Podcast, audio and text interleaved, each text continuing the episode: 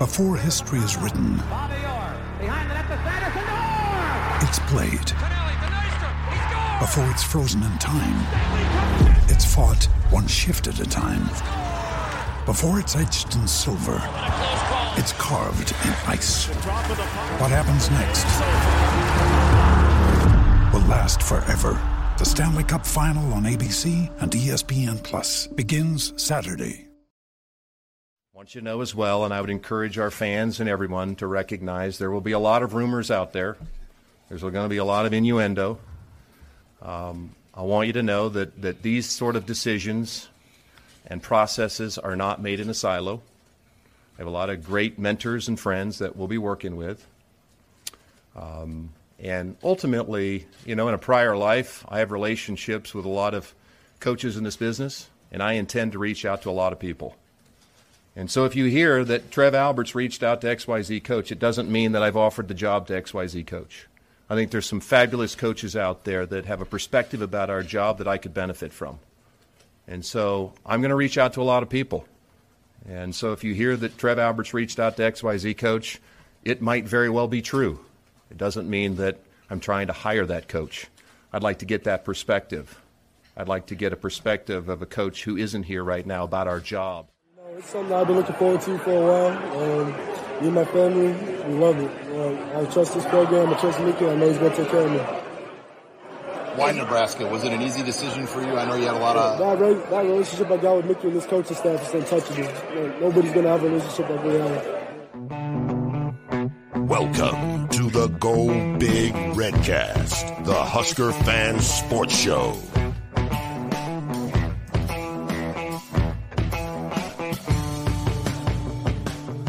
Welcome to the Go Big Redcast. I'm your host, David Gaspers, and I'm with Honky. want to thank Redcast Nation out there. We are now officially over 20,000 followers. Redcast Nation, you have grown. You, you've done wonderful. Thank you. And uh, while you're at it, help us reach 1,000 subscribers on YouTube as well.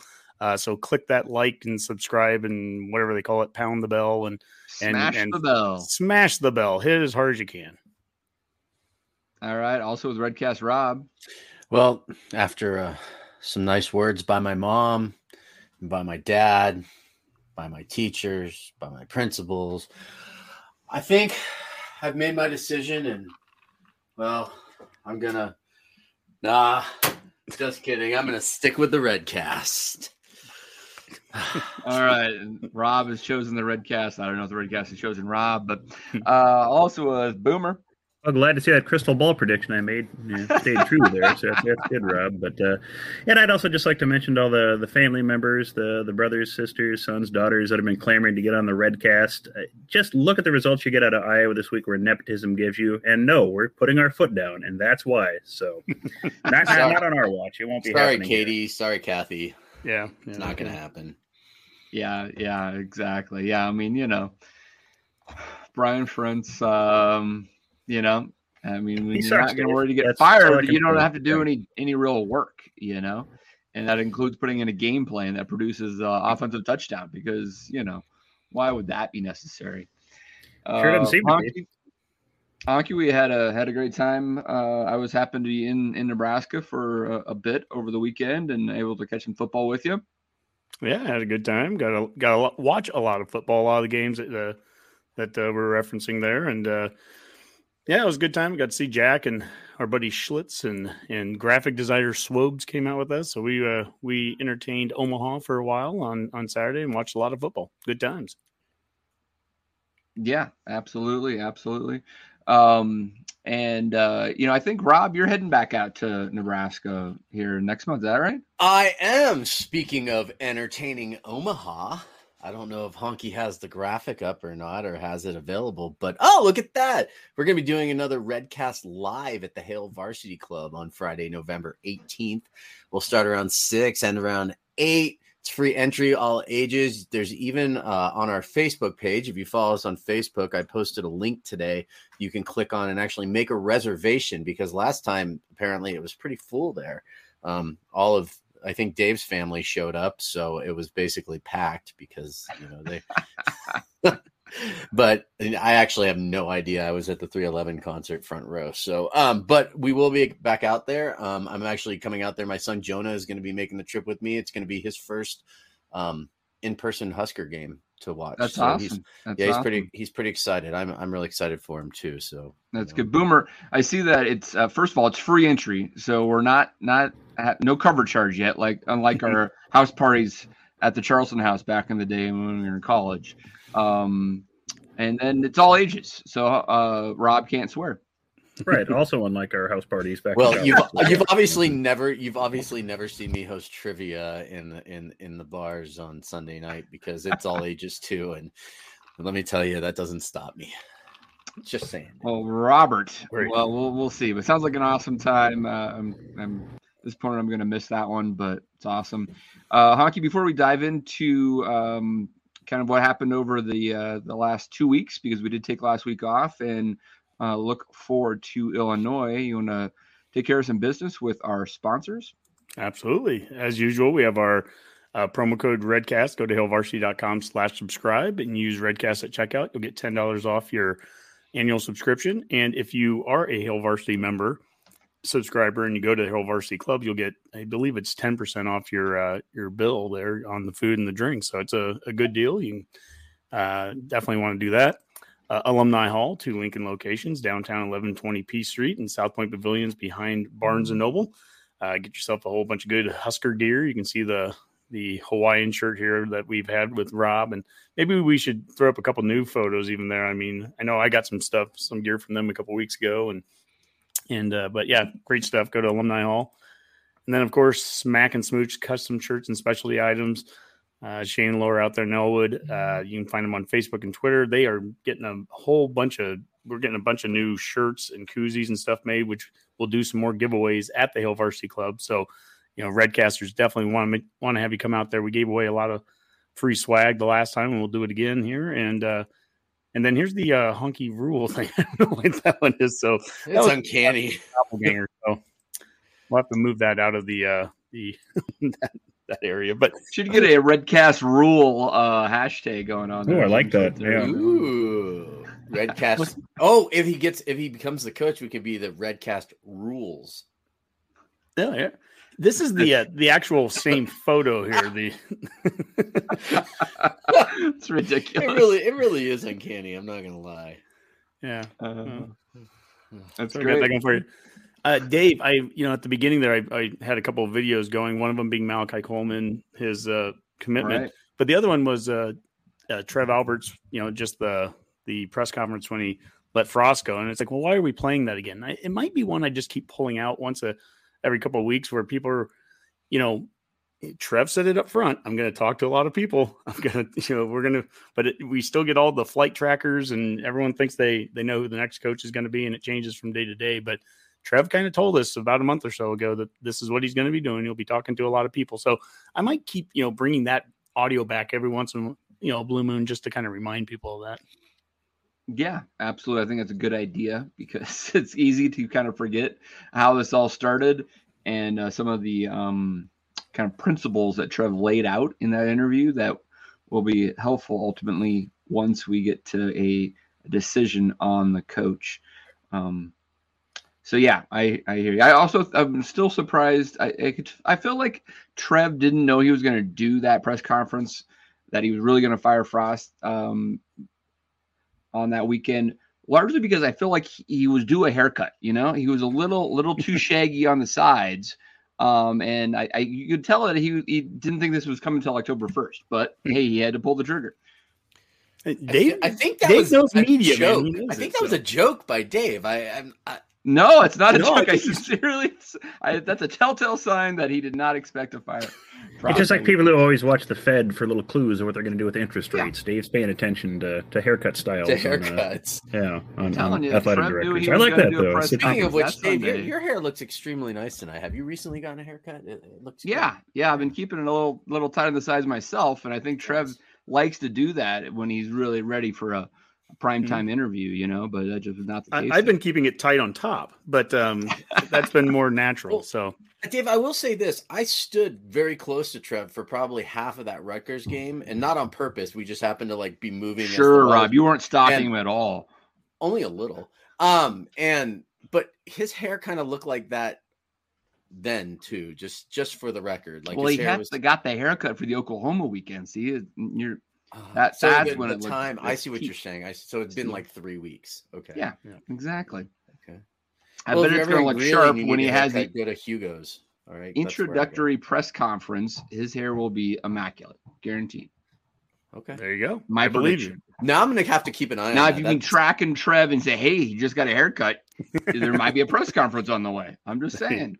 You know, we track flights. We I might was as well gonna say track people are Trev's haircut. tracking flights. We might as well track haircuts too. You're right. There you go. Boomer, uh, what, what were our best uh, flight trackers uh, this last week?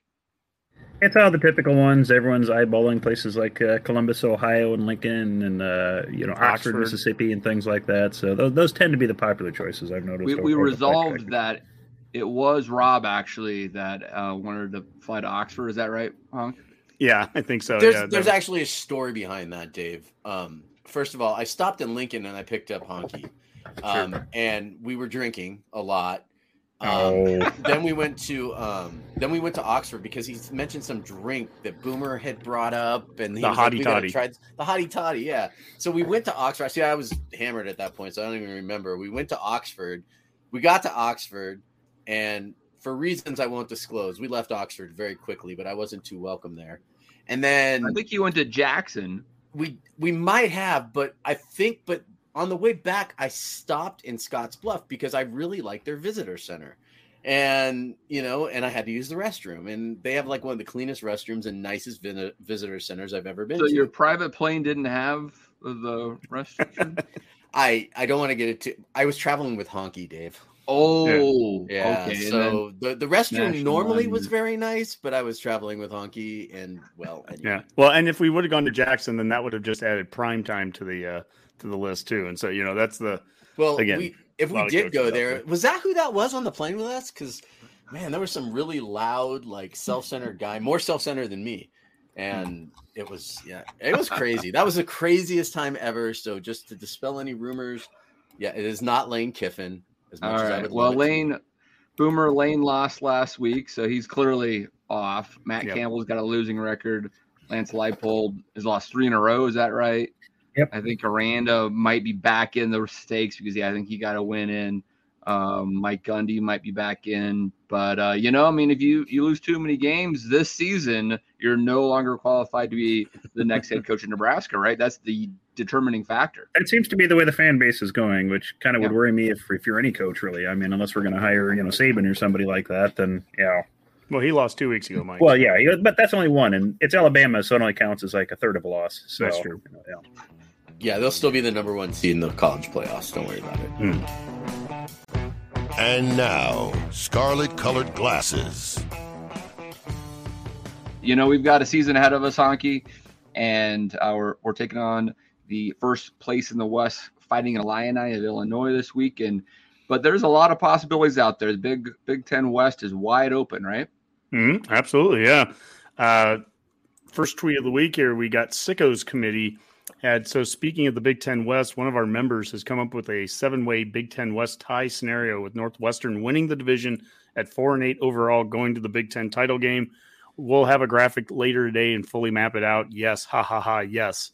And Boomer, you found that graphic. There it is. Yeah, that's just a work of art if that happens. I mean, uh, it's the most Big Ten West thing ever, so it, not out of the realm of possibility the way this season's going. But it's uh, So Yeah. Boomer, this is uh this shows uh, for your our listeners not on YouTube. There's a seven way tie here that results in Northwestern as the Big Ten West champion, which we've all predicted after they beat us in, in week zero. Um, everybody in the Big Ten in this scenario finishes four and five. And uh, let's, let's see, what does Nebraska have to do for this to happen? uh, beat Illinois and Wisconsin and lose the other three to Minnesota, Michigan, and Iowa. Okay, that's not impossible to imagine. Um, and then Northwestern, though, what do they have to do? Well, they can lose to Iowa and Ohio State, which is certainly possible, and then they They have get to them to one off- and five. Yeah, Then they have to rattle off wins against Minnesota, Purdue, and Illinois to close the season out. Gotcha. And then the first place Illini, what what, what happens there? Uh, beat Sparty and lose to everybody else. Yeah, so That's a loss everyone of- ends up everyone ends up Wow. with a four and five record in the Big Ten, and Northwestern's the one that has a four and two record in the Big Ten West. Everyone else is three and three or two and we Nebraska would actually be two and four in the in this uh, scenario, but Northwestern with a four and what would that be four, and Four eight and two. total record? Yeah. uh, four and five in conference, they would end up being the Big Ten West champ. And not that this scenario is, is likely to happen, but I think it more just indicates what a complete shit show the West is right now. Well, I, I'll tell you, Honk. I mean, you know, I'm Language. starting to yeah, language. Um, starting to look at some of the, the bowl projections. You know, I think you know we've even been in one of them, and that seems Mm-hmm. ludicrous. But like, you know, they have to they have like eight or nine slots for the Big Ten, and like you know, Iowa's like playing on New Year's Day at six and six because they got no one else to put up there, right? Mhm. um, after you get past uh, the first kind of three in the, the Big Ten East, and then you throw in potentially in Illinois, everybody else is just it's pretty ugly out there, right, Boomer? But I mean, we're talking you, you might have to fill slots with you know the Pinstripe Bowl and the Motor City Bowl and these others with a bunch of six-win Big Ten West teams. Yeah, it's certainly a division nobody wants to win uh, the way everyone's playing. I guess we'll see what Illinois does this week. I mean, if they win, you know, another game or two, that might cement it. But yeah, nobody's certainly going out of their way. I mean, everyone kind of wondered why Purdue wasn't favored against Wisconsin, and boy, we found out why. So yeah, they just can't seem to get over those humps for those kinds of games, and it's just yeah, bizarre. Yeah, and Yeah. I know Dave, you and I had that conversation. We were fairly convinced that Nebraska and Iowa was going to be a five and six versus five and six matchup. You know, with the winner going to a bowl game, which would at least add some uh, uh, intrigue to the. Uh, It would add Black some Friday spice to that game, yeah, yeah. yeah, um, for the first time in a while. And if Yeah. Brian Ferentz is going to get his bonus for Well, the holiday. An Yeah. Iowa New Year's Day Bowl would actually make sense, at least for me. I'd watch it because I always need a good nap on New Year's Day. So It'd be perfect for Christmas, actually, in, in the uh, afternoon, right after the Christmas Mhm. meal. Put the Iowa game on, right out, yeah. guaranteed. Um, well, Hunk, uh, you also mentioned uh, Malachi Coleman, and uh, so the first commit in the interim head coach Mickey Joseph era happened on Saturday, right? Yeah, that's obviously that was a big, uh, big get for Nebraska. Uh, we haven't shown this in a little while, but the the in-state recruiting graphic here, uh, there's a lot of names, and we've even added a couple for future years onto this list as well. But right now, with the 2003 class, uh, Malachi becomes the sixth in-state commitment now with Gunnar Gottula, Benjamin Brahmer, Sam Sledge, Brock Knutson, Maverick Noonan, and then Malachi. We've also, in the last few weeks, offered Mason Goldman, a 6'6, 240 pounder from Gretna. And then we had a couple of guys that uh, one guy went to Oklahoma and guy went to Iowa State uh, that we offered. So we've offered nine in state kids. Uh, that's on top of not offering Zane Flores, who the quarterback from Gretna that went down to um, Oklahoma State. And then I even saw there was like a receiver from Omaha West Side, I think, who has a, a Texas Tech offer. And I, there might even be one more guy, and I, I'm not thinking right now, but that's like we're talking double digit guys from the state of Nebraska getting Power Five offers, not just you know, not it's not just Group of Five or Division One offers. These are all Power Five offers. So there's a lot of talent there, and the kids are getting it, getting offered. Um, you know, 2024, we already have five in-state kids offered there. 2025, they offered a Caden Vermas a couple weeks ago from Millard North. So there's three kids already offered from 2025, and we even have Deshaun Prince from 2026. Uh, so you know they've been working it. It's one of the things that Mickey, from the day one that he took over the, the head coaching gig, the interim job, uh, they have just doubled down on recruiting. You would think it, it would almost be the opposite with him being in an interim role. And they, they used the bye week last week. He was all over the place. He was down in Arizona. I think he went and watched the game that uh, Dylan Raiola was playing at. Yeah, And- and Bobby Newcombe's son, right? Yes, yeah. So I mean, they awesome. are they're putting in the miles, and he is setting himself up for, you know, it, we want to have some success here. We need to win some games Right. still this season. This is this season is very important, but I think he's still trying to set this program up for for success in years to come. And and I, you know, he's not he's not just you know sitting on his hands right now while uh, while waiting for games and you know just getting the season over. He's out there working it. Yeah, absolutely. Rob? Well, yeah, I was just going to ask Honky and and um, just kind of for our listeners out there because I know we've talked about this on the side as a group. What do you think that that means in the long run? The fact that he's recruiting the way he is, and these kids are still committing, like as far as like Mickey being retained on the future coaching staff. Well, I mean, as Mickey himself said, you re- uh, kids recruit and recruit to the school, not the coaches, right? So it doesn't matter if he's here or not. oh, wait, no, oh, okay, never mind. Yeah. but no, that I mean, that was a serious question. I guess I was just trying to Sure. open up some dialogue there and and just and figure it out because you know it seems like it seems like Mickey is going to be part of the package.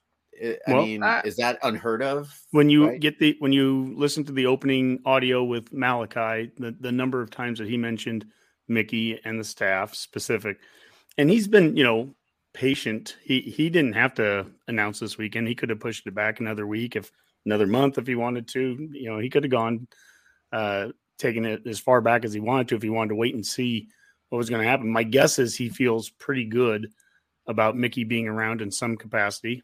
Um, I feel honestly, I feel pretty good about Mickey being around some capacity, really.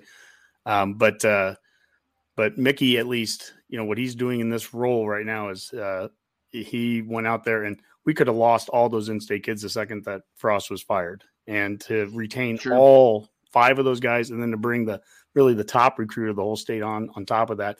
There was even talk that uh, he was trying to get back into Gretna with uh, Zane Flores, even and that Flores is just so far along with Oklahoma State, and I mean, you're not going to get him flipped. It was kind of like when, uh, oh, who was the kid that was a Wisconsin guy from southwest southeast and, uh, Williams. Williams that you know Frost, the Riley Mhm. era wouldn't they wouldn't go after Williams, and then Frost, you know, right after his introductory press conference goes and at least offers the kid, but he he Yeah. still ended up going to Wisconsin. So, anyways, I uh, I think Mickey definitely is uh, he's planning to stick around to the way that he's acting and working. Sure, and I, I mean that I think that can clearly be true today. I mean, the question ultimately will be will will it be true? You know, six weeks from now, and uh, that's Mhm. it's hard to say. Um, you know, I would hate to limit our a pool our pool of candidates because we are going to force anyone who is hired to retain Mickey Joseph. But I do think it's reasonable to um,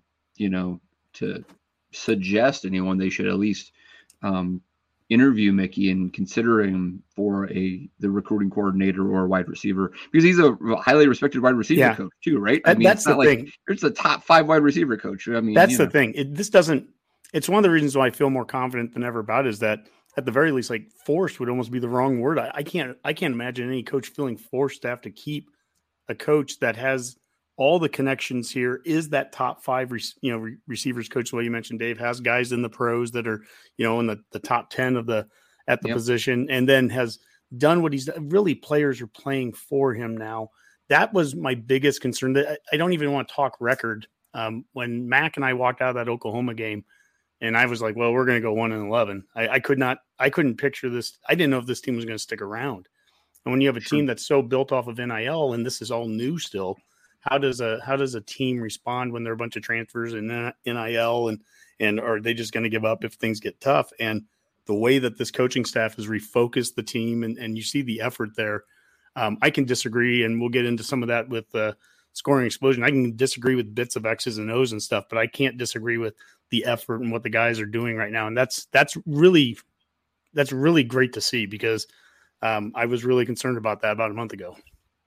Yeah, you know, I, I think it was one of the radio shows today mentioned that with the commitment of Malachi Coleman, uh, the recruits for this year's class, uh, the their their home, uh, the distance between their home and Lincoln is four. The average is 467 miles, um, which Oh, is may sound like a lot, but it's actually the lowest number since uh, uh, 2008 or something like that. It's been a long, long time since we've been able to have something Mhm. that uh, our recruits are actually averaging under that 500 mile radius, right? You know, Wow, so- no, that's great. I, I hadn't heard that. That's really interesting there.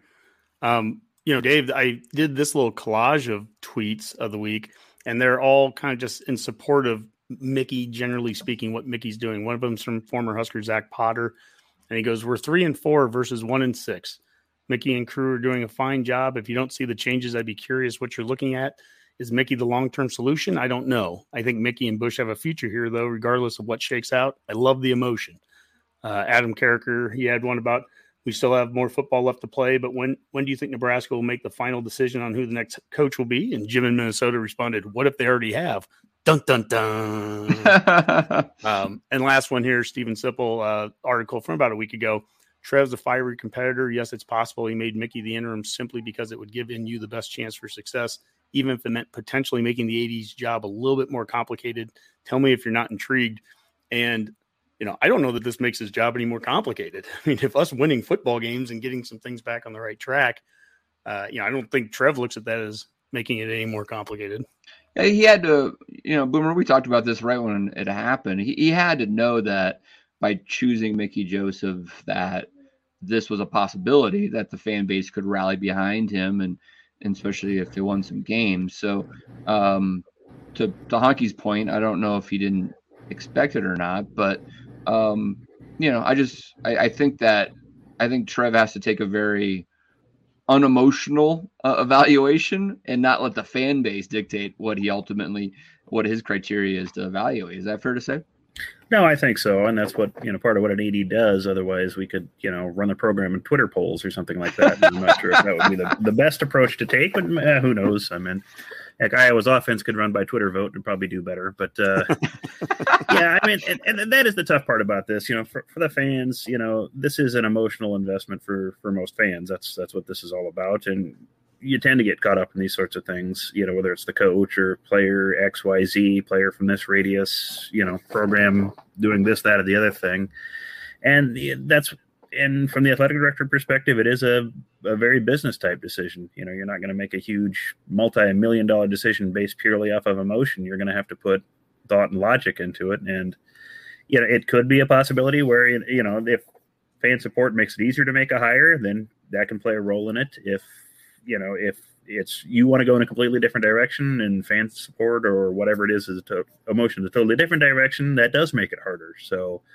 I think it just kind of depends what Trev's ultimate plan was. Uh, you know, do you if he knew this was a possibility, and it was, I mean, is he willing to give Mickey a fair shake? It seems like he has been, at least by what he's been saying. And did he have a plan if it would kind of shake out something like this? You know, if we win six games, go to a bowl game, what does that do? If, you know, we only, if we don't win another game here on out, you know, what is his plan? If we win five games, you know, sure. what's his plan then? So, you know. Uh, uh, how I don't know if, how to ask this question exactly, so humor me. But I mean, how comfortable are you with um, Trev making a decision that may not please the majority of the fan base? Right? I mean, that hopefully he lays out when he does make this announcement how he came to the conclusion. But what mm-hmm. if it's someone that isn't immediately going to create the entire fan base to rally around because it's just different yeah, this time that, around. That's a possibility. I mean, that's I, something that could happen. We've talked about you know how popular Mickey is among the fan base, and I think to a degree, if it wasn't him, people might be a little annoyed with him, especially if it wasn't one of the splashy name hires. Still five games to go. Yeah, yeah. There's I still, think, yeah, I mean, yeah, they could, and and then fun. you know some of it is that you know we had that higher you know rally around the coach guy last time around with Frost, and well, okay, mm-hmm. that didn't pan out. So if if Trev can sell it well and explain his rationale and lay out the plan for what this coach wants to do, and the coach can vocalize it, and then you know, come you know, whether he retains Joseph Bush and everyone else, that can get a lot of buy-in too. So it's going to depend on just what that hire is and how they how they present themselves.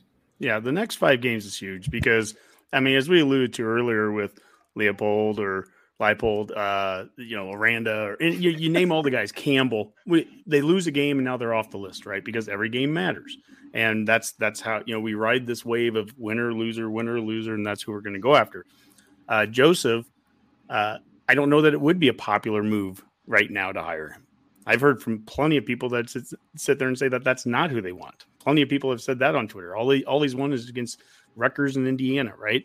So the, the, I think no matter what, Trev has to be ready that whoever he picks, he's going to get that certain amount of backlash, and there's going to be a certain amount of positivity that comes with almost any of the names that I've heard. You know, pretty much everyone's got some supporters behind them, and then some distract some detractors. There's a negative about there's a pro and con to every single coach that we're looking at, and eh, you know, so there. I mean, you can get Urban Meyer, and you're going to get backlash from yeah. people. Okay, so so there is no home run hire. This isn't 2017 again, where we had there was only one guy to get, and there's a danger with that. When there's only one guy to get, it eliminates a lot of other really good candidates too. So um, I don't. I keep saying when I talk about Joseph, I see him around here next year in some capacity, and I always try to keep those three words with it. I, am not sitting there. I don't know that he's going to be the head coach, but I, I can't. It's really hard for me to envision a way that we wouldn't have him around. Just the way that he is really, that team is really getting around him, and the way that he recruits on a different level than what we've been seeing being done here. Former player, all the things that that add up. The way that he's taken on a tough situation, and whether he wins or loses right now, as long as that team, as long as he keeps getting those guys, come, you know, showing up and playing hard every week. I mean, I think that's a, a, a great sign for him, uh, finding ways to stick around, and that's on top of the resume that he already has, which is pretty darn impeccable. So, um, yeah, you know, I, I that's where I that's where I think that way, and that kind of supports some of those tweets earlier. Now, Boomer said, you know, we're not going to let the the Twitter polls run this, but there were some Twitter polls, and we're going to highlight them. I'll, I'll start with the Husk guys one, since this one is actually about this. Uh, they did a poll today. Who do you want to be the next head coach at Nebraska? Mickey Joseph, Urban Meyer, Dave Aranda, Lance Leipold, uh, and with there's well over I'm sure twelve thousand votes now. That was at this was at eleven thousand some votes, but uh, sixty six percent of Twitter was saying Mickey Joseph. Urban Meyer was at second at nineteen percent. Dave Aranda eleven, and Lance Leipold. I mean, he just what a lousy job he's done for three straight weeks. Obviously at Kansas. That's right. You know, they're only he only has four percent. So that's a. It's like people forget it's Kansas. Yeah, it's and you know lost you know lost their starting quarterback too. I mean that that happens. Uh, I guess since I have this other poll up, I'll just I'll have this one too. This is from No Block No Rock podcast, and uh, here's a good question: Nebraska upsets number 17 Illinois this week in Memorial Stadium. Do we storm the field? No. Absolutely yes or heck no. And right now, 67% say heck no, and 33% say absolutely yes. So uh, Husker Nation, we are a blue blood. We do not storm the field for number 17 Illinois. Even yeah, what, what I'd like to know the age demographics for the yeses and nos because I'm guessing all the yeses, the hell yeses, are kids that are probably still in college or like, you know, I don't have an issue of with college it. age. I, I, don't have a problem with it. I mean, we haven't we haven't beaten a ranked team in how many years ago? I guess we stormed the field uh, for Michigan State. Is that fair to say, Honky? I, that would probably say, yeah. The, they're they're fifth, I believe, when we beat them. Mm-hmm. Um, but yeah, what what would be the threshold? Is there a certain number? It has to be a top inside the top ten. I'd yeah, I said after the Oklahoma game, we should storm it after every win if we get another one this year. So I, you know, I, I, and I consider myself as blue blood traditionalist as anyone. I'm like, screw it, man. If we if we get a win and the t- and the fans have a chance to be happy and run around and do something, don't don't be Tennessee fans and you know throw it in the river. But uh, you know, yeah, take down some some goalposts and and then we'll uh the Platte's we'll not a, that deep. So. We'll do a, okay. go, a GoFundMe page, you know, to, to buy them back. Big Salt Creek. I don't know how, how far a thing would float, right? But you know. um, well, speaking of Tennessee, I mean, de- they've definitely been kind of the darlings of college football the last uh, week, week and a half now, um, because they did beat Alabama at home and had a, a wonderful celebration. That someday we're going to do the same thing against somebody. Um, and uh, Josh Heupel really ha- has them rolling, and they've they've got Georgia uh, coming up. They've got Kentucky this week though, and Mark Stoops is a, a, name that's kind of resurfaced in our coaching staff. So we'll see where that goes. Uh, we'll break down some of those games uh, in in the Betcast. But I mean, which um, which college football teams have impressed you the most this year, Honky? Yeah, I mean, we have to use this graphic. You know, graphic designer Swobes created it. Which college football teams has impressed you the most? And um, you know, there's. Let's see I'm what we got here. So we've got TCU's got, uh, in the background. I think Martinez yeah. is there, and then the coach we're going to be playing. You know, Bielema up here in the top left, uh, Illinois. I, mm-hmm. I actually just because I've watched them probably more than any of the other teams. Uh, Illinois has impressed me overall. Just their defense has been really solid, uh, really good. Uh, and then they have a strong running game, and I think their their field goal kickers made you know his last eight or nine kicks. So I mean, they're a pretty complete team. And uh, you know, I, I'll you know I got to give it to them there. I mean, they've now what's funny is like I've seen Iowa talk about how they they've had really bad offensive performances, but they played nothing but top you know defenses too. You got to you do have to say that yeah. right now Iowa's played against top defenses. Although I think that that's reflective on each of those defenses that they got to play Iowa too. It helped. Um, you know, in Illinois' case, uh, it's not that they've played stellar offenses either. In fact, Nebraska might be as high powered of an offense as Illinois will have seen up to this point. Um, I don't think they're going to allow Trey Palmer to run around, you know, with no one around him for 20 yards, but Let's that's find not, out. you know, who knows? We'll find out. But I'll say, uh, just to answer that question there, I think Illinois All right. maybe impressed me as much as anybody. Rob, Um, where's that list again? Can I see that list again? Well, we don't have a list. Doesn't have to be have a a- Oh, I thought. Oh, the Whatever you like, Rob. team You that's you can throw out. So let me run down some other names. Yeah, here. I mean, Uh, I- US, USC is undefeated still. Uh, No, USC yeah. lost. Yeah, they lost. They Yeah, they lost lost. to Utah. They they, they lost lost. to Utah. You're Um, right. I'm sorry. Excuse me. Yeah. Uh, Well, well, I, mean, so Oregon. I'll take this a little bit.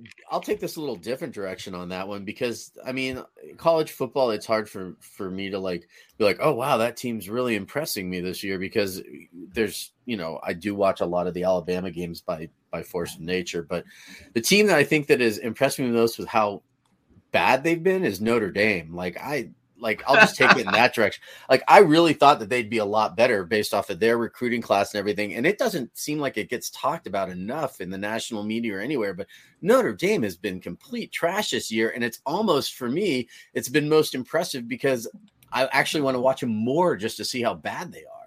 So Well, maybe Brian Kelly is not that bad of a coach. Maybe it could be, Hmm. which yeah, but I mean, yeah, they, that's just been a dumpster fire over there. And I, I know we have no room to talk as Nebraska fans, whatever, but why not both? You know what I mean? Like, yeah, both can be true. Um, so I would say that it's impressive because I really had no idea that Notre Dame could be that bad, and I'm really impressed with how bad they are. All right. All right. Boomer. Uh, yeah, Illinois would definitely be one just because of what you usually have to work with in Illinois. There's certainly not a you know top flight recruiting hotbed of- in, in the Big Ten, especially. Um, and I'd have to say TCU is actually just week after week, Yep. uh, yet just being seven and zero and Mhm. playing good competition and actually being down in all of these games and finding ways to rally and come back against. But Oklahoma State and you know, who was it two weeks ago? They they rallied and won. It's just they do it week after week. It seems, and then they obliterated Oklahoma. Yeah. It- it's pretty impressive what the Horned Frogs are doing down there. Mhm. So I, I was a little Yeah. surprised as good as they were. And Syracuse is another one that I, I didn't. Yeah, I was going to mention that even with the loss. Six and one, yeah, and they, they could have won that game. Refing is questionable here and there. Um, you know, make of it what you would, but yeah, I surprised Syracuse is competitive and almost had the ACC having somebody else of interest other than Clemson, but we know we can't have that. So you know, No, we had to no, sure no, that was- T- That had to be- TCU is interesting though. I mean, Duggan, obviously the quarterback from Council Bluffs, is he's he's a gamer. I mean, he's just the guy. Yep. You know, they're never out of it with him. And then defensively, I mean, I get I didn't pay a lot of attention to him last year, but was Ochaun their best player, and they lost him. You know, over the offseason? maybe maybe he wasn't their best player. I don't know, but he But was, he was, he was, he was considered the on the top. list. Yeah, he was considered the top transfer portal guy or one of them, and we got him. So they they're going into this season already having lost one of their best players, and uh, for them to do what they've done up to this point, that's pretty impressive. Yeah, that's fair. I mean, there's a lot of interesting storylines out there. You know, the ACC, uh, you know, Wake Forest is better than expected. Um, I mean, Duke Duke r- routed Miami this this week. That's surprising. Big Twelve Eight is super turnovers that, competitive and interesting. Oh, Boomer, go ahead. I just say eight turnovers will do that in a game if you're Miami. So, Yeah. My yeah, there's a team that was preseason top ten with uh, Cristobal's first uh, and first year, and yeah, There was some Yeah, stat well- I saw about A and M where they they started in the top six, and there's only been like oh gosh, it's like only four or five teams like in history that started the year in the top six, and if they end up like with a losing record, not going to a bowl, like that's so rare to have that Sure. kind of free fall, and that's you know roughly where they're they're at right now. I think they're three and four, um, and and not doing great. Roger Dodger there, he was uh he posted something about uh, Tennessee. I think that's a great pick too. I mean, right now they are. oh, absolutely. I mean, they. I I, mean, I, I- think they thought that they were going to have a decent team this year, but obviously what they're doing is beyond anyone's thoughts there. Yeah, A and M's free falls the kind Yeah, of thing and- and millions Hooker- of money you can buy. So. That's like their their free fall is like Nebraska esque. Would you say? I mean, I mm, don't. Sorry, sometimes I Well- just like well- to rip on ourselves because it's because somebody's going to do it eventually. So I mean, we'll see how far A and M falls, right? There's still still games to be played here, right? You know, but yeah, I mean, it Hmm. they're struggling, and Jimbo has not really uh, produce the quarterback that you'd expect, right? Um, to get that team turned around. And uh, so, uh, yeah, we'll, we'll, see. But I don't think they're going to fire him. You, did you give yours, Dave? Who who do you think was the the most impressive so far? That yeah, you know, I mean, I guess you know, just from a surprise standpoint, Tennessee probably is it. But if you want to really say who's most impressive, I do think Ohio State might have the best unit uh, in college football in their offense. It's pretty complete and um, and can score on on most teams. I would think so. Maybe I would take Ohio State still. Um, you know that Notre Dame loss or excuse me, the Notre Dame win that feels like a loss because they only won by like 20 points in, in week one. Ever since then, they just really rolled, right? You know, mm-hmm. um, and uh, not really having much much competition there. So, yeah, Dave, how about um, you know, you're just talking about Ohio State's offense and what they've done. What about Iowa's defense? Where for the longest time we we were talking about last year, you know, they never gave up more than 25 points. Very impressive stat. And then all they got all the way to the championship game last year they lose 42 to 3 to Michigan.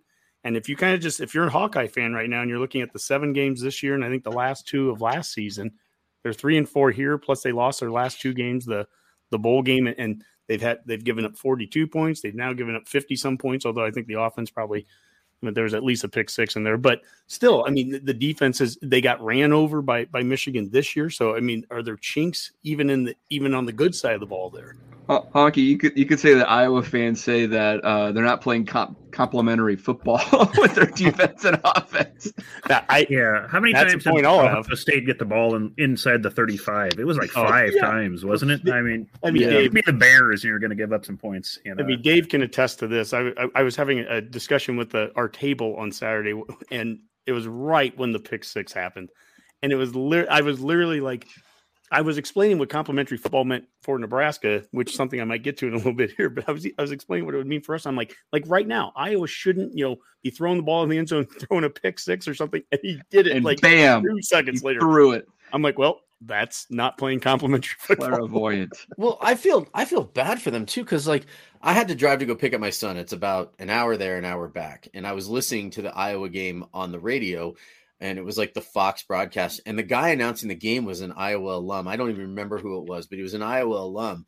And he's hmm. and he's sitting there and he's talking, and he's just like, okay, I just I don't understand. Like, he's like, this I feel bad for every single one of the guys on the defensive side of the ball on this yeah. team. The it's offense, just, they, they're just saying. He said he was like he's like honestly and honky kept texting like what's the upside what's the upside like the whole you know the whole time and the guy on the radio was like, seriously, he's like, he's like, a completed pass would be an upside right now. Like he's like, he's like, yeah. oh, he's got a guy wide open on the sideline and he throws it out 10 feet over his head and out of bounds. Again, what's the upside? Like the radio guy who's an Iowa alum is saying this on the radio. And, and for Redcasters that didn't know what that was in reference to, that was Brian Ferentz, uh, their offensive coordinator, Kirk's son, uh, at a press conference a week ago being asked about benching – uh, Petras, and he said, "Nah, you know what's the upside?" And that that has they, gotten a lot. Of they were like, "How bad gone... do the quarterbacks, backup quarterbacks, have to be that you don't see an upside well, they, in benching him?" They did actually add the or today to their um, uh, depth chart. So Jacob Padilla. No, that's yeah. that's a writer for for. That's Jacob last name is Padilla. Nebraska, yes. It, same name though. Last name uh, is now um, co number one with Petras, But I did see where uh, Iowa has not scored an offensive touchdown in 28 possessions. Jeez. It's a long, long stretch there. It takes brutal. effort, really. You'd almost think. You know, yeah. you know and what, the, though, and the defense, fairness, and defense has. A, yeah. I have not scored a touchdown in 28 possessions. It's true. The def, Iowa defense has scored three touchdowns in Big Ten play, and the Iowa offense has scored three touchdowns in Big Ten play. Well, it's very complimentary, I guess, in a way. There's that. and we'll we'll still oh. probably lose to them, right, guys? misery misery loves company. We we we we knocked their starting quarterback all year, so that they probably will change him before we before we play yeah. him, and then that backup will go out and have a great exactly. game for us. So. And now, scoring explosion, the offensive breakdown we're going to talk offense with our scoring explosion segment. And uh Honky, we uh, you know, um had 43 points last uh, last game out. I don't know what we're expecting against Illinois, but um, we may need to establish a running game this time around. What do you think? Yeah, that's the uh, the tweets of the week that uh, I'm using for uh, for scoring explosion. Here is a couple of uh, photos of uh, pick six previews. He did a photo of shot of the Philadelphia Eagles getting a first down, and they did this a number of times. They basically got almost into like a victory formation, like goal line, uh, quarterback under center, and they just plowed ahead and got a yard. And he said the Big Ten likes this. Thumbs up. And then uh, next to that is a, a, tweet that I sent out, and it was a photo of um, this is Michigan against Penn State, and it was from above, and they have what three tight ends on the on the line, eight guys along the line, and it's just Big Ten football summed up in one play and just the formation under center, and this is how they went out and they get a yard. Uh, that's Big Ten football. Nebraska is the absolute opposite of that right now. We are not Big Ten football in the sense of we do not we don't really even make an effort much to run the ball anymore now. And I've said that from the from the first week against Northwestern. That's not a recipe for success, and I still don't think it's a recipe for success, despite having a lot of passing yards and and and even scoring some points, but a lot of passing yards to Palmer, which I was I'm happy to see. I think Palmer's done phenomenal, but we have to find a way to get a running game if we're going to have any success this week against Illinois or any of those other four games. Yeah, that's that's hard to argue, right? Right, Boomer. I mean, the um, the past happiness of Whipple was something that we uh, talked about in the in the off season, and it has uh, played itself out. Yeah, it's definitely manifested itself. I mean, we we've all been recipients of the honky text when it's you know fourth and one and we're in the shotgun and yeah throw a pass and yeah that doesn't seem to be a grand recipe for success in the Big Ten and it it we knew that's probably likely and we were going to get and we certainly have got it and and it is and it has been kind of tough to see just the, the, the running back struggles. I mean, Grant had such a good start to the season.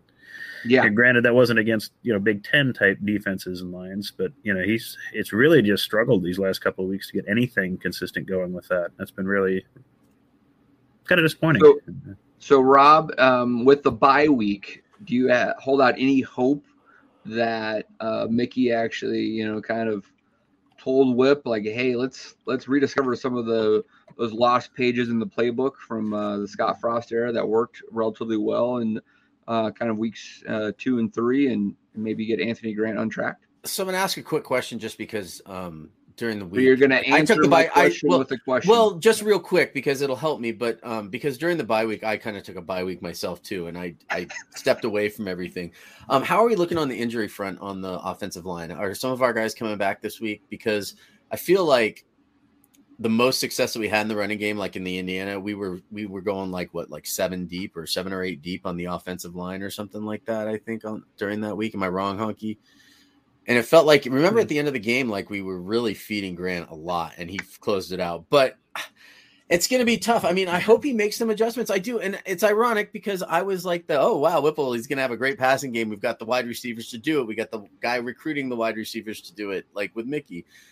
But now I'm just like, okay, I didn't expect him. I really didn't expect him to just not run the ball at all, not like not at all. And it's yeah, I would like to see a run game. I sure hope they insert a run game, especially against Illinois, because you're going to have to be balanced. Their defensive backs are some of the best in the Big Ten. So, yeah, I, I would like to see, or well, we we mentioned like that we didn't know that we'd get this, or we thought that we would get this out of Whipple. I didn't think we'd get this because I just assumed we'd have the counterbalance of Whipple and Frost for you know up until at least if anything was going to happen where you're firing somebody, it's going to happen in November, right? So I wouldn't have expected that yet at this point. The way that it's turned out, now that it's, you know, this is officially Whipple's offense. I mean, it is, we're throwing the ball like it's Whipple's offense. And, you know, we have to, we, we talked about complementary football a little bit earlier. Complementary football is that on defense, you know, we have struggled on defense. And just like running the ball 20 times or 23 times and throwing it 31 times, whatever it was, um, that's not a recipe for success. Well, giving up 101 plays to the other team isn't a recipe for success either. And that's what Purdue did. And, you know, I, I want to highlight a very specific moment. This is a situational moment of the Purdue game is that with five and a half minutes left in the first half, they score a touchdown. They're up 17 10 on us. They kick the ball off to us. And with the group that I'm sitting with, I don't care at that point about scoring. Scoring is not the most important thing to me at that very moment. What the, what's important is that we have five and a half minutes left in the first half. We need to get into half down seven at worst and take up five and a half minutes. Don't put the defense back on the field. Play complementary football. That means instead of saying we need to get a touchdown, what we need to get is three and a half yards. If you get three and a half yards and you do it three times, you get a first down. If you get two first downs, maybe three tops, you've just taken five and a half minutes off the clock. This is essentially what Purdue did to us at the end of the game when they had when they got the ball with six minutes. They just took enough time off the clock and ran it out. Um, we needed to do that at the end. Instead, we we started to get pass happy. Uh, we throw a, a, bad interception. I'm not even going to blame Whipple. There was a really bad throw by by Casey, and he's heard enough of that now, so I'm not going to pile on it any, anymore. But it was a bad interception on the first play, I think it was. So right away, we give them an extra possession. Our defense is back there on the field. They score a touchdown.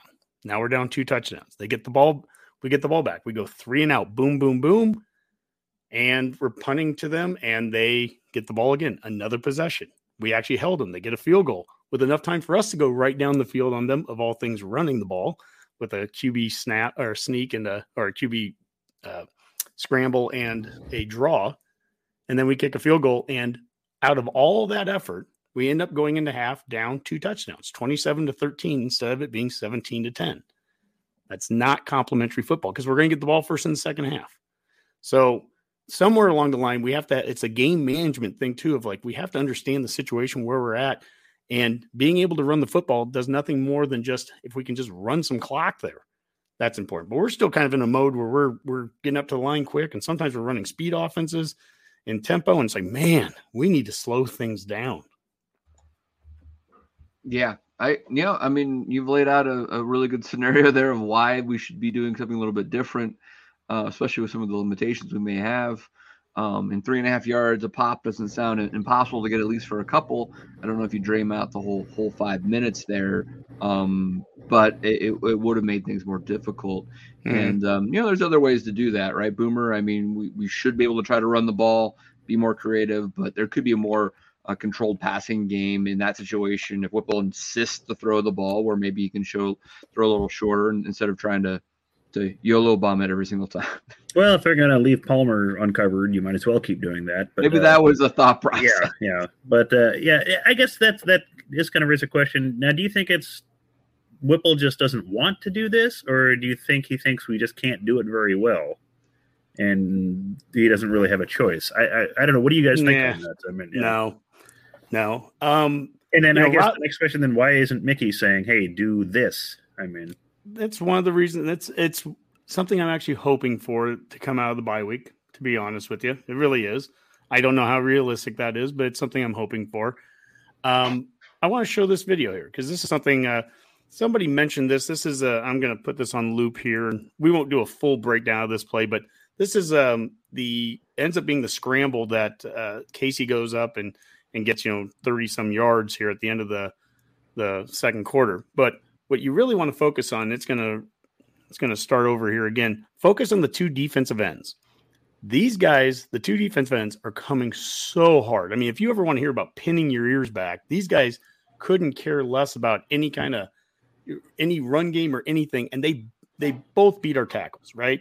Eh, to the extent that it looks so bad, it's like, wow, what is wrong with our tackles? They're they're, they're playing so badly. I look at this a little differently. What are we doing offensively that is just flat out giving it away what we're doing? I mean, that they are so, they're coming so hard. They don't care about anything other than getting as deep as they can in the backfield and getting to the quarterback. Now, Rob has made the statement a number of times that, that Whipple's offense is all about taking what the defense gives you. What Casey does here, and, and I don't do the entire play here, but if he would keep running, it goes for about 30, 30, uh, 30 yards. That's what the defense is giving us a lot of times right now. Step up. I was frustrated against Oklahoma. There were plays where he could step up and he wouldn't step up into the pocket and run. The play that preceded this was the Rahmir Johnson draw. Holy smokes. That thing, I mean, they're just, there's times where the defense is just begging to be ran right up the gut on us and they're coming so hard. So, yes, did our, did both of our tackles whiff here? Did both of our tackles not make the block. Absolutely. But it is all the harder when the defense is coming as absolutely hard as they are. I mean, they are pinned their ears back because they have no concern, no worries whatsoever about a run game. And we've got to be able to counter that. And I even and, and there's a lot of things that can help give a tell here. You know, Dave, you and I were talking this weekend, right? And and I focused. All I did was take Turner Corcoran, and I had mentioned it a couple weeks on Twitter a couple weeks ago. There's a three play series against Rutgers where he had his hand in the turf, a three point stance for two straight plays, and then he got in a two point stance, and it just looked weird for, to me for a second. Like, why are we lining up? Why are we lining up in different stances? And it was a run, run, pass. And I kind of thought, I'm going to wait a game or two, but I think I'm just going to chart every play he does and just see what happens. And this was the game I did it. And he did 31 uh, plays in a two point stance. So standing up, two point stance. He did 22 plays in a three point stance, hand in the turf, kind of a more traditional run blocking alignment, so to speak. Out of those 31 two point stances, we threw it 28 times we ran it three. Out of the when he lined up in a three point stance 22 times, we ran it 15 times and only had seven passes. If I'm a defender and I look at that, I mean, if I'm just looking, oh, he's standing up. I mean, I'm all of a sudden, if nothing else, I'm, I'm pinning my ears back a little bit more. I, you know, I'm I'm going to attack because it looks like you're going to be in a pass set. And in fact, I, I said that they had 28 uh, passes out of that. Technically, actually, they only had 27 passes because one of the the pass, but one of them that they called is Casey ending up scrambling up the middle. Right. So, hey, guys standing up in a two point stance, we're going to come as hard as we can. And if we're not willing to take what they give us, which is right behind them, they're not playing containment, they're not playing any of that. Rahmir Johnson didn't get touched for 17 yards. Do that enough times. Do a couple of draws if they're coming that hard. Casey, you've got to be willing to to to run that ball up the gut. You do that a couple of times, and you know what you'll start to see them. They can't rush that hard anymore. They have to pull off. Now, if they pull off, the likelihood of them running around our offensive tackles and making them look so silly probably isn't going to be as good either. If they can't just pin their ears back and go, so it, it's a it's a it's a two way street there. I, I come off as a you know a defender of the O line, and look, they've had their problems. I'm not trying to not trying to to make it sound like it's not that, but it's just you've got to be able to do both. Right now, we just it's never going to be a recipe for success for us to be running the ball 35% of but, the game and, and throwing Honky, 65%. Whipple's been a coach for 40 years. He's forgotten more football than than most people have ever learned, right? I mean, I you know, every one of these coaches that is what you've just more. described makes total sense. Um, and it's frustrating that I mean that, that's pretty pretty basic stuff there, right? You know, I mean, like when you get too predictable, uh, the defense is going to take advantage of that. So we're going to see if they make some changes um, it, uh, with the this bye week. Rob. Well, it was just funny because it was driving me crazy because that whole whites and the knuckles thing was like, I'm like, God, where have I heard? Like, I've heard it before, but I was trying to think it was like a pop culture reference. It was that movie Invincible with Mark with Marky Mark or whatever when he's in that, right? And he's the guy. Oh yeah, the and, and there's literally a point where like the guy, the lineman pulls him over and he's like yelling, he's like, "See my knuckles? See my knuckles? When they're white, I'm doing this. When they're this, I'm doing this." And then and then of course the game comes and he gets past some blitzes and makes a sack or whatever. And I'm like, God, it is so obvious that they're even just sticking it out there for everybody to see in in like a Disney movie of all things, right? like, yeah, well, you know, you know, Dave, I had mentioned to you that you know I sent that tweet out like two weeks ago, and I almost felt bad doing it because I'm like, not because I felt like I was finding something. My goodness, these coaches that have all forgotten yeah, way more than I ever know. They they know this. They they I'm not giving away any secrets here, but but I almost felt bad tweeting it out because look, I coach, but I did it you know, a couple decades ago, I was coaching. I'm I'm I'm old school. I don't know what all these young whippersnappers are doing today, and so who am I to say that a, you know a guy shouldn't go from two to three point stances? But I just kind of asked the question on Twitter a couple weeks ago based off of three plays. I'm like, is this a tell? Maybe maybe I'm maybe I'm a dinosaur, but uh, you know, is this a tell? I'm a caveman. I'm I'm just a caveman. You know, I'm just a podcaster, right? Um, Rob Zatechka responded to it, and his response was, "Hell yeah, it's a tell." And uh, you know, I've got a good a good buddy of mine uh, from the fraternity days. He's been an offensive line coach for over two decades in high schools in California and on the East Coast. And I was texting with him about it, and, and his response, he goes, I hate the two point stance. That's number one. But he goes, but he goes, I don't tell a player that he can't do it. But what I do tell him is whatever you're going to do, you've got to stick with it on every play then. You're not going to be down one, up one, down one, up one. If you're going to do two point stance, you're going to do that for every single play. And uh, so that's a, that's an offensive line coach telling me that. Rob Zatechka says it's a it's a tell. And then Adam Carriker started responding to him about how stupid offensive linemen were. And then that was a funny little tweet back and forth. But uh, but it's just it's one of those things where it, it's it's hard enough. It's hard enough in football to you know get the X's and O's right. If the defense knows or thinks they know what you're doing, I mean, Dave, you guys are going to do the bet cast before we're done, and you'll talk about if you can win sixty percent or fifty five percent of your bets. I mean, there's certain percentages where that's that's good. If you feel like on seventy percent of the time defensively, you feel like you can almost call the shot, like I know what they're going to do, and I can go that much harder. I, I'm going to take that much more of a risk because I think the reward's going to be there. I'm going to get to the quarterback because I think he's going to be drop back and throwing. That's a problem. And if 31 times you're in a two point stance and 28 of them you're throwing, you know. Yeah. Yeah. That's hey, a, Honky, can you have some fun with this just to kind of wrap it up? Can you bring the video back up? Sure. Um, so we're, we're seeing these Purdue defensive ends come at uh, Lutovsky and, and Corcoran, and they, they get to Casey. And I'm still trying to figure out how in the heck did these guys not tackle him? They literally ran into each other. Yeah, they ran there. into each other, thankfully. Yeah. I mean, the first guy. I mean, how does he not? It doesn't look like Casey even gets touched somehow. I'm momentum, still... Dave. It's momentum. I mean, they, they couldn't believe they couldn't believe that they both had an opportunity. I think they went for the high five instead of the sack. I know what that looked like. And, and you know, and, and watching this too. I mean, I don't I, I don't want to come down hard on Casey here either. The guy's been beat up. Oh, and, oh, yeah. and there's been times where guys have absolutely whiffed right there. The right tackle gets swam. I mean, so that's there's poor technique in, in cases too. I'm not, I, am just holistically, it's my thing that I did a couple weeks ago with the, with how do we just make things simpler sometimes? Sometimes simpler is having more balance might make them not be so aggressive off the line. You know, how you align, you know, how you do your alignments, how you, it just, you know, simplifying blocking schemes. There's a lot of things you can do to just make things simpler. And right now, I would get things about as simple as you can. But but it does at the end of the day, the discussion we had with, with our buddy Jack about, you know, well, if you're throwing the ball and that's how you're scoring, you need to throw it to score. I'll, I'll say the same thing with five and a half minutes left in the first half. We didn't need to score right then. What we needed to do was get into halftime down seven points. That was more important than anything. And being aggressive ended up getting us down two touchdowns going into half instead of one. So that's the complementary football. That's playing smart. It's running clock when you need to run clock. And uh, and running the football is not going to be a bad thing in this conference. I, especially we haven't even gotten into bad weather yet. Yep, it's true. I will say this. I, I just want all redcasters to know Honky works on campus. So if you see him walking around, he is not a candidate for the head coaching job. I just want everyone to know that. No. Well, if Travis hiring internally, he might be. I mean, yeah, maybe, maybe. Nah, that... Maybe he's Matt Rhule for all we know. It's hard to tell.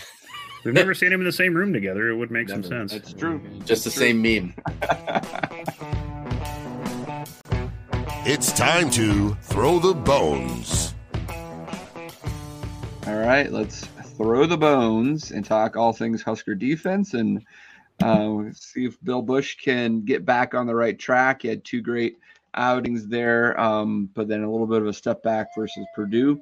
Um, Honky, what are we kind of expecting uh, against Illinois, who is definitely likes to run first with Chase Brown? I think he might be leading the country in rushing right now. Yeah, Brown, he's he's just awesome to watch. Great runner. And uh, I, I, don't know the name, but I was just even reading today on Twitter that I think they're one of their backup running backs might be back for this game. Who must have been out for a couple of weeks, so you know they might even be getting a little bit of depth added there. Uh, look, you know this is a this is Bret Bielema's offense, and you know this is the guy that likes to line up with. Uh, when he was with Wisconsin, I remember nine offensive linemen on the field against us. Yeah, you know? and uh, and Illinois has done that at times too uh, under him here against us uh, last year, and it, it's going to be a bring your lunch pail physical game, and they're going to take as much time off that clock. You know, think about this for a second. If we want to be an explosive offense against them that scores in three plays in one minute, if that's what we think we can be and, and what we want to be, um, then Illinois is going to be like, okay, well, we'll just find a way to take 14 minutes off the clock every quarter, and we're going to limit possessions, and we're probably going to, you know, we're going to beat you up, and we're going to we're going to get three and a half yards of play. We're going to beat you up. We're going to get 101 plays. We're going to score a touchdown on every one of our possessions. Yeah. We're going to wear on you. You might score a touchdown here or there, but then we're going to get ours on a couple of possessions, and once we get a you know a, a little bit of a lead on you, you're not going to be able to come back. So we've got to be able to find a way to get off the field defensively, take our lunch pail and get off the field on on a couple of these series, and then offensively, I mean, we've got to find a way to play complementary football. I think.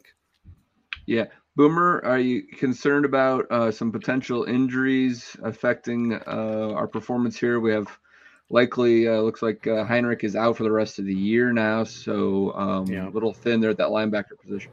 Well, yeah, I think you have to be. I mean, if you just look at last week against Purdue, they're not a team known for being a stellar running team, and they were down to their what third string walk on yep. freshman running back came in and looked like an all star, you know, or looked like a all conference running back against us. He did get hundred yards this week against Wisconsin. Yeah, well. I mean he's a good player. Don't get me wrong, but it's still it's not like he was. Yeah, you know, point taken. Yeah, it wasn't expected to be that good, and and he was, and if we're going to go up against a, a, team that is dedicated to run the ball, we know what Bielema likes to do. If he thinks he can run it at you, and he will, and he'll keep doing it and doing it, that is a concern. And then, like Honky said, with the with the clock management, I think um, Illinois currently is number two in time of possession in the country, uh, just just a little behind Air Force. Their average possession in the games, fifty eight percent of the time they have the ball. Wow. Last week it was 66.7, or excuse me, their last game. So they get the ball, they will keep it, and dare you to stop them and try to get the ball back. And that's been one of their big recipes for success, just not letting you have it. You know, unless you're Iowa, you know, you can't really score without the ball. And yeah, that's that's going to be a challenge. So. Rob, are you hoping for maybe I don't know some run blitzes or something? I mean, what what what else would you do to, to potentially try? I to, mean, to stop the Illinois run attack. I don't know because it, it, it's funny that, that you asked that too because it's um you know I Illinois is one of those teams where it's like they only convert thirty eight percent of their third downs right so we're huh. like okay get them to third down but they complete over sixty percent of their fourth downs so I mean it's like you know you get them into you know fourth and short and they're probably going to go for it and convert it right but I mean you want to talk about balance and Honky's probably drooling over this. They have they basically are 216 yards passing and 200 yards rushing every single game. So it's like where do you where do you stop them, right? Like I mean they're that they and they and their defense is going to keep, you know, their opponents under 200 and 30 yards. I think they their opponents average like 220 yards a game or yeah. something. Yep. Boom. So, really quick, do we know they're they're I mean, I know if we're talking defense on our side, but they're like what are they ranked overall defensively? It's pretty high, right? Like uh, they're usually one or two in most categories. Wow. Yeah, they're yeah. they're very high. You know, yeah, I mean, I think they're, they're just behind Georgia in scoring defense. So that's yeah. yeah. I mean, they're eh, so it's gonna be it, it's gonna be tough. I mean, they're basically Nebraska's gonna come have to come out and just I mean, they're going to have to play their tails off. I, I, was trying to keep the language clean for you, Dave, but they're going to have to play their tails off in this game on defense and play their best game of the season, I think, um, because Illinois' offense is just very well balanced. Yeah, I think it's going to be tough. I, I, think that we have talent at positions that maybe Illinois hasn't seen a lot of this year. So I think we have guys that can take the top off them. I think Grant's a hell of a running back. Um, I'm not sure uh, how the health right now of Ervin, but hopefully he's back. And we did get to see Rahmir even a little bit in the last game. So yeah. we've got some talent there. But at the end of the day, we we've got to do more and be more creative against this team than if we're just going to line up in a pocket and try to throw the ball out of the pocket. They will get pressure all over this offensive line and, and we'll be in trouble. Now, what what I'll say here, Dave, is mm-hmm. I, I talked about all those two point stance and three point stance things. When those rare times that we did something different, if we lined up in a two point stance if Corcoran did, and we ran it, we had a lot of success on those plays. If we threw the ball, if we threw the ball out of the, the three point stance when it looked like we were in a run set, and what that's telling me is that the, the visual things, the pre snap things, if they look at us and they go, "Oh, it's going to be a run," and then we throw it out of that that deception, we've had some success out of those plays. Those are the ones where you're doing a a, a delayed draw out of a what, what looks like a pass set. It's the one where you're in a run set and you do a little play action rollout. We're going to have to be more creative, and I think I mean, I'm going to sound like a broken record. I, ha- I have no ability to say we're going to do this or not, but I we've got to be able to get um, you know Casey's legs well, more involved, and we'll find out. I definitely want to track this, and so if it does come out that we have a little bit more diversity on, on how that plays out with the two point, three point stance, that we can say the Redcast gets results, obviously. Well, and from a defensive standpoint, though, Honky too. I mean, what what about like like blitzing packages, or you know what what can Busch? Do you think this bye week? You know, hey, Mickey's undefeated coming out of bye weeks right now. Yeah. So I mean, you know, you know he's Good he's point, Rob. running now. Yeah, thank you. Yeah. I- Um, but you know, so what from a defensive standpoint, though, and with Busch with an extra week, you know, in there to game plan for this and everything. I, I mean, do we see more blitz packages? Do we see like we even talked about like against Rutgers, right? There's it was like the first time we'd seen some of these guys on the field at the same time together, right? Like, are we going to see more of that? I mean, because our corners have not had the best showings in the last few games. Mm, You know, so yeah, how I, are we gonna how are we gonna balance that?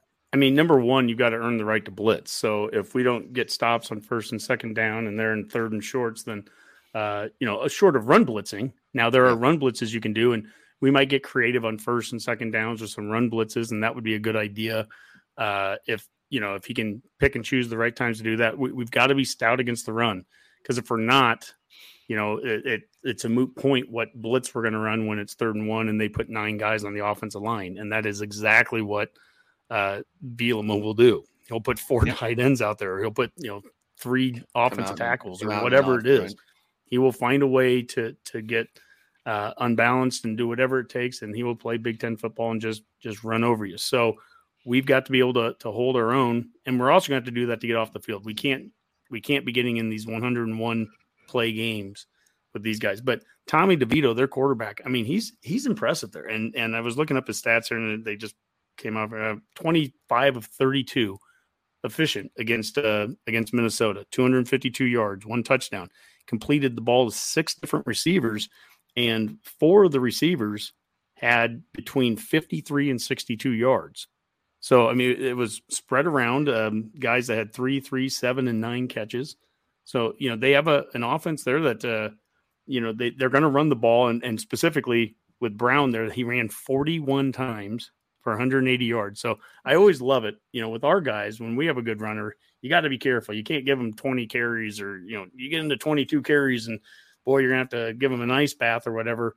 We've heard that for years, right? And meanwhile, we'd go up against Jonathan Taylor at Wisconsin. They just oh the hell with it, getting 38 carries, 39. You know, here's here's uh Brown running it 41 times. Hey, Honky with uh, the well, since you have the the stat sheet out there, Mm-hmm. Illinois is um uh Juice Juice Williams. He's he's still a Yeah, he, part of he their was their number. receiver wise. Yeah, Isaiah Williams is their number one receiver from that uh, from that game against Minnesota. He had nine catches for 62 yards. Okay. And then their tight end, uh, the guy that transferred in back in from from Florida or whatever.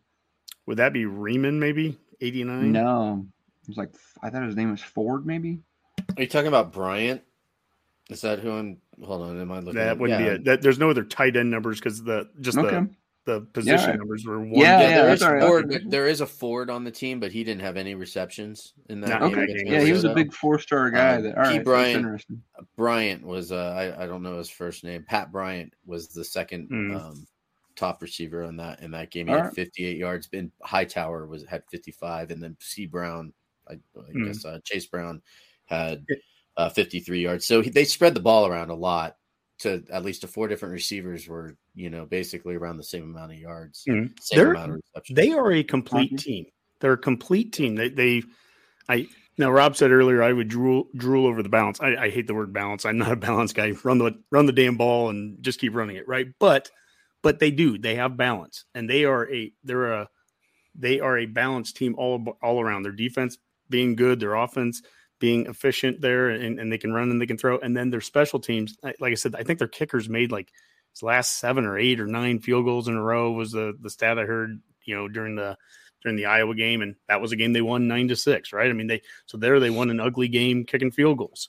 Um, so they're going to find ways to score points one way or the other, and they're going to find ways to try to keep us from scoring points. I do not see. I, I will be blown away if we come. I'll be happy here. Let me be very clear. I'll be happy. But if we come back next week and we talk about, um, we we talk about uh, Palmer having 200 yards receiving again, and he's just running down the field uncovered, with 20 yards between him and anybody. God bless us. Throw that every single time you can, right? Um, although I think there's some fool's gold with that too. Um, that you know, I, I, can't believe what Purdue was doing in some cases. Everybody think they were taking some some other risk, I guess. But uh, holy smokes! I mean, I don't see him being open like that again against against Illinois. If he yeah. is, yep, you know, well, but not, no one's gotten open like that against Illinois all year yet. So I'll say it that way. Yep. Absolutely. All right, guys. Uh, nice, nice little breakdown there. What we're looking forward to versus Illinois. Uh, Honky, anything else before you want to get your parting shot in? Nope. All good. Fire away. Uh, this one's quick. Just want to say uh, NU volleyball number one in the country today. So that's uh, they're back up to that spot. Congratulations. Wednesday night, Big Ten Network at 8 p.m. They are at Wisconsin. They have lost eight straight times to Wisconsin. So this is a huge uh, game for for Husker volleyball. Can't wait to watch that one. Uh, number five, Wisconsin. So uh, be watching that. Go girls. GBR. Take it out. Betcast. Where the hell is that video? The Betcast picks of the week. The Betcast picks of the week so good we got to play it twice. played it twice. Yeah, so yeah, we, we took a week off, so um, I don't know if and really um, my bets didn't suffer anymore for it. So yeah, it's just as well. Yeah, that's right. I actually have right. a new strategy, so that's oh, I'm. I can't wait to hear this, Rob. Yes, Please I mean, go ahead. So so every week. Will you'd be doing research now? Finally, listen, listen, man every week, Honky's wife has some office pool with like 10 games on it where she sends yeah. it to me. Her, her, his wife, Kathy, she sends it to me and says, What do you think of this? And I'm like, half time, I'm like, Well, I'm not sure about this one. And it's all point spreads. But I've been taking it and I've been just going straight money line with every single one of her picks and then putting together like a part, you know, different parlays and round robins and everything like that on it. And I'm she's winning like seven, eight of those matchups every single week and take it to the bank. Kathy Honky. Who, who would have known? Kathy Honky on, is actually yeah, the best gambler. She's got me. She's got me over. She's she's actually got me. What is it in the red now or in the black? In the black. Well, um, yeah, yeah, it's good. Yeah. In the red, I was in the red. That's for sure. For What's the, the red cast? So we view that more yeah, positively. Yes, we are. Right. Yeah, hell, if, if she's winning like that, Rob, we should just screw the whole nepotism thing and bring her on. So I, you know what, I, I it's right. funny. I was gonna make a joke about that, but but it's almost not a joke. Like she seems to know what she's doing. I'd love to know how she decides. Um, you know, because I'm just taking her advice now. Well, it's uh, well, she probably has a, a paid site she goes on, obviously. I, um so uh, we did not get our best bets in last week, unless Boomer, did you you text mine out by chance? Uh, no, I did not. So. Or uh, yeah, tweet tweeted it. I did um, throw out before the game started uh, on our our text uh, thread. I, I mentioned my best bet of the week was the under in the Ole Miss LSU, and it hit. Um, so I'm. I, will personally say that count. Don't remember that happening. Dave doesn't care. It was out there, my friend. I am now six and three officially in my mind. Well, so you guys. So, yeah. I, I, I, yeah. I, and um, I did see. Uh, let's see here. Where was that? Uh, nice, nice. Here we go. Jeremy Brandt, Vegas Jer says, "Hey Dave, nice job on the picks this year. So thank you, Vegas Jer. Appreciate it. Um, I, am five and three officially on the um, the posted best bets, but six and three. So that's that's up three units. I'll take that all the time. Um, and uh, last week was was a tough one though. There's you know it's difficult to pick um, uh, games last week. I didn't have a lot of success overall, um, but I think I went went five and six in my my straight bets. Uh, what's on your board this week, guys? Oh, oh there's all sorts of interesting games this week. Uh, yeah. Uh, some of them, you know, just kind of looking at, you know, the Nebraska one obviously opened at what was it? Opened at minus five, and I've seen it at minus seven and a half to minus eight. It now. was at six and a half immediately after yeah. that boomers. I don't know where that five got posted. Yeah, that, that, was a very I saw, I saw it. I saw it five and a half at one point, and it's at yeah. seven now on draft. Yeah, it's minus eight so. in a few sites. So yeah, that yeah. money's definitely going Illinois' way. And I learned my lesson. I'm not betting Nebraska anymore this year, so definitely uh, not not getting involved in that one. Oh Yeah. gosh, there were a few other games I had in mind. Rob, what did Let you me- have penciled in? Go for ahead. Rob. I mean, there's, you know, I mean, this is, and, and I told you I, I took a took a week off, and and and it's kind of screwing with me because now I'm just like, well, that was probably one of the best weeks I've had in my life, like as far as betting goes. Just, Kathy hasn't come out with her picks yet this week. So Tell you what, Rob. Let me let me throw Um, out some Yeah, some throw ideas some out there for for, me, Dave, because I have been We- looking. I had some written down. I just can't find it. We've got some a. Thursday night game in the Pac-12. Uh, Utah is minus seven and a half against Washington State, up in the Palouse. Uh, so uh, that, that could be a bit of a trap there for for Utah, especially with the hook. But uh, Utah should you would think be better than a touchdown against Washington State, but you never know. Uh, Saturday games. You've got uh, this is a tricky one to me, and I don't know where to, I'm going to go with it, but Oklahoma four and three on the year right now, going to Ames. Iowa State three and four, and Oklahoma's favored by a point and a half. Yeah, that was one I was surprised at. Practically was, a was on my board. Yeah. in Ames. Whew. Um, What are they Ohio- seeing out of that? I, I don't know. I'm kind of. don't know. Is there an I injury don't- I- that I- I'm not thinking of? But yeah, Iowa State's just kind of been. They're all one score losses, and we know what those mean. But uh, yeah, it's that's Yeah. a tough one. Yeah, I'm And I surprised. think you know I think Campbell's had some success versus Oklahoma, right? So well, he has, but yeah, yeah, it's tough one. Ohio State, um, 15 and a half point favorites right now against Penn State. This is at at Happy Valley, uh, but it is not a night game. That's what they got last week. The whiteout was against Minnesota. It's a big noon kickoff, so they don't get the the whiteout. Um, a line that kind of stinks to me, and I'm a little worried about. Uh, Wake Forest minus four versus Louisville. Like Wake Forest is the 10th ranked team in the country. They're only better than Louisville by four points. That seems a lot. Um, Okie State and K State. That's going to be a, a really good matchup. Another near pick 'em. K State's actually favored by a point and a half. They they are at home. yeah. Or if you like a sickos committee type game, you've got uh, Iowa and uh, Northwestern this week. Over under, you can get it 37. So It was Or 36 and a half. 35 Yeah. and has been going up because people are like, that's just too low. Well, Um, the other game too, Syracuse is is a three point favorite at home versus Notre Dame, which I brought up earlier. You Yep. know, as far as Yep. one of the most disappointing Maybe teams, and, and, and a few, yeah, that that might be a good one too to take Syracuse because, like I said, Notre Dame's just been one of the most disappointing teams all year, and and they just haven't been.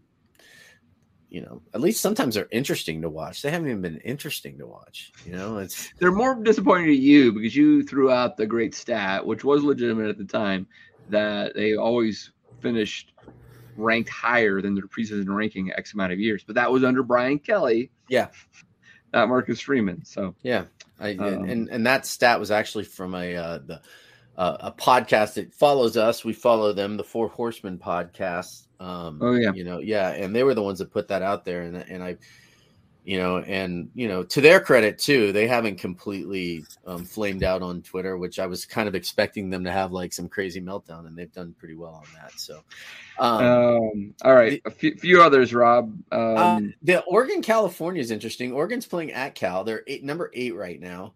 Um, you know, they're six and one. Cal hasn't been completely terrible. Oregon's a 17 point favorite on that one. Um, that might be a little bit closer, I think, maybe, um, than people think. I, I don't know why. That's again, that's a Rob gut one, but Cal hasn't been Mm. completely terrible this year. No, um, true. and they've True. even their losses, they've played close losses, but right? who did they lose to, Rob? everybody. Um, it's Cal. No, they lost Yeah. in particular. They lost to somebody they shouldn't shouldn't have lost to. Oh yeah, they they um. Oh god, now you're killing me. they Dave. lost to the University of Colorado. That's right. They did lose to Cal to Colorado. Hard You're for me to pull the trigger on Yeah, the but, Golden you know, Bears. Colorado was at home and coming off a tough. I don't know. Well, look, Cal's four and three against the spread this year too. So I mean, Yeah. that's, Um, other other games of note, really quick here. Uh, Kentucky uh, goes to Knoxville to take on Tennessee. Uh, this is 13 right now. I think that's too much. I I, I think Tennessee is probably going to win this game, but I could see Kentucky mucking this up and, and hanging around. I don't have a lot of truck and will, trust in Will Levis, but um, I don't know. I just I just think that that's a lot. Two touchdowns. I don't know. Yeah, another one I was looking at that just seems like a big spread. Uh, granted, this is going to depend on an injury update. Uh, Minnesota is minus 14 and a half against Rutgers. You know, Yeah. Rutgers isn't great, but they keep being scrappy and close. And Minnesota has just been sluggish these last few weeks. A lot of it depends if Tanner, Tanner Morgan back. playing, right? Yeah, so that's one you got to kind of wait and see. I wouldn't, you know, jump on that just yet, but if you get a little later in the week and get some idea. I mean, I think he warmed up this week against Penn State, but didn't. I don't think he played at all, did he? I don't No, recall him I don't think so. so. Yeah, when you're, yeah, when Minnesota's down, Morgan and you know they'd already lost uh, Autman-Bell for the season. They're just a very different team when watching them play. So that might be one Yeah. that you might think about Rutgers. As weird as that is to say, but Is Yeah. is Adrian hurt? he was. Yeah, you went out Yeah. in that game. No one's Is he, got a is good he- series, explanation. is yeah. he still going to be out because Kansas State's a one and a half point favorite over Oklahoma State this week? And Huh, that's and- and intriguing. I don't know if I Kansas- mentioned that about five minutes ago, Rob. Oh, you did. Okay, sorry. I, that's why I asked. Did you bring that up? Because I missed it because I was looking at something else probably. But that yeah, that's Can another we talk one. I about think I'm Syracuse Notre Dame? with you on that one. Oh. Yeah. nice one, Boomer. sorry, I, I was looking at something else and because you caught That's all my friend. I'm just giving you a hard time. The only other one I'll throw out that's intriguing is Big Ten uh, game right now. Uh, Sparty is uh, a 21 and a half point dog to Michigan. It is in Ann Arbor. You know, Michigan State usually plays Michigan uh, tough, and you got the hook there. I, I- could be intrigued on that one. We'll see where that number moves over the next several days. Yeah. All right, guys. Anything else? UCLA, right, let's- UCLA, man, they play Stanford. I, I might just take them at any spread at this point. Yeah. So out of score. All right, guys, let's uh let's get out of here with some parting shots, and I will throw it to Boomer. Uh, well, uh, really just have kind of one parting shot this week uh, in honor of the uh, Nebraska basketball getting a start. Granted, it was in Chadron State, and they're now selling beer at Pinnacle Bank Arena. So I'm having one in honor, and uh, it sold, and I've heard it was a moderate success. I don't think anyone broke down. to do a Nine dollar drunken beers, there. Boomer. Yeah, they're nine dollars, but yeah, there was no drunken frenzy that I know of, no riots. I think I think Nebraska fans comported themselves well and uh, showed it can be done. So maybe we'll be seeing that at a few more events. You know, maybe some other stadiums could could make that happen too. So good job, Husker fans. Let's keep that going and drink responsibly. Awesome. All right, Rob. Well, I would just like to say to all of Husker Nation going into this game against Illinois this weekend, at least one thing we're not going to have to worry about is Mickey Joseph grabbing the headset because Illinois comes out in an odd front. all right, all right. It's true. I, I'm not worried about that. Uh. I, I don't think that's going to happen. Yeah. Uh, I agree. I agree. All right, guys. Uh, good show. Enjoyed it. Uh, hopefully, we can be talking about a victory next week. I believe we're going to probably delay uh, the Redcast for Tuesday to avoid Halloween. Um, so we'll be one day later at least with the Redcast. But Well, we don't until want you then, to miss trick or treating, Dave. that's right. That's right. Hey, it's, it's a little earlier here, and you know a lot of other the Redcast listeners are going to be out anyway. So uh, have the, have your fun. And uh, for now, let's call that a go big Redcast. Go Big Red.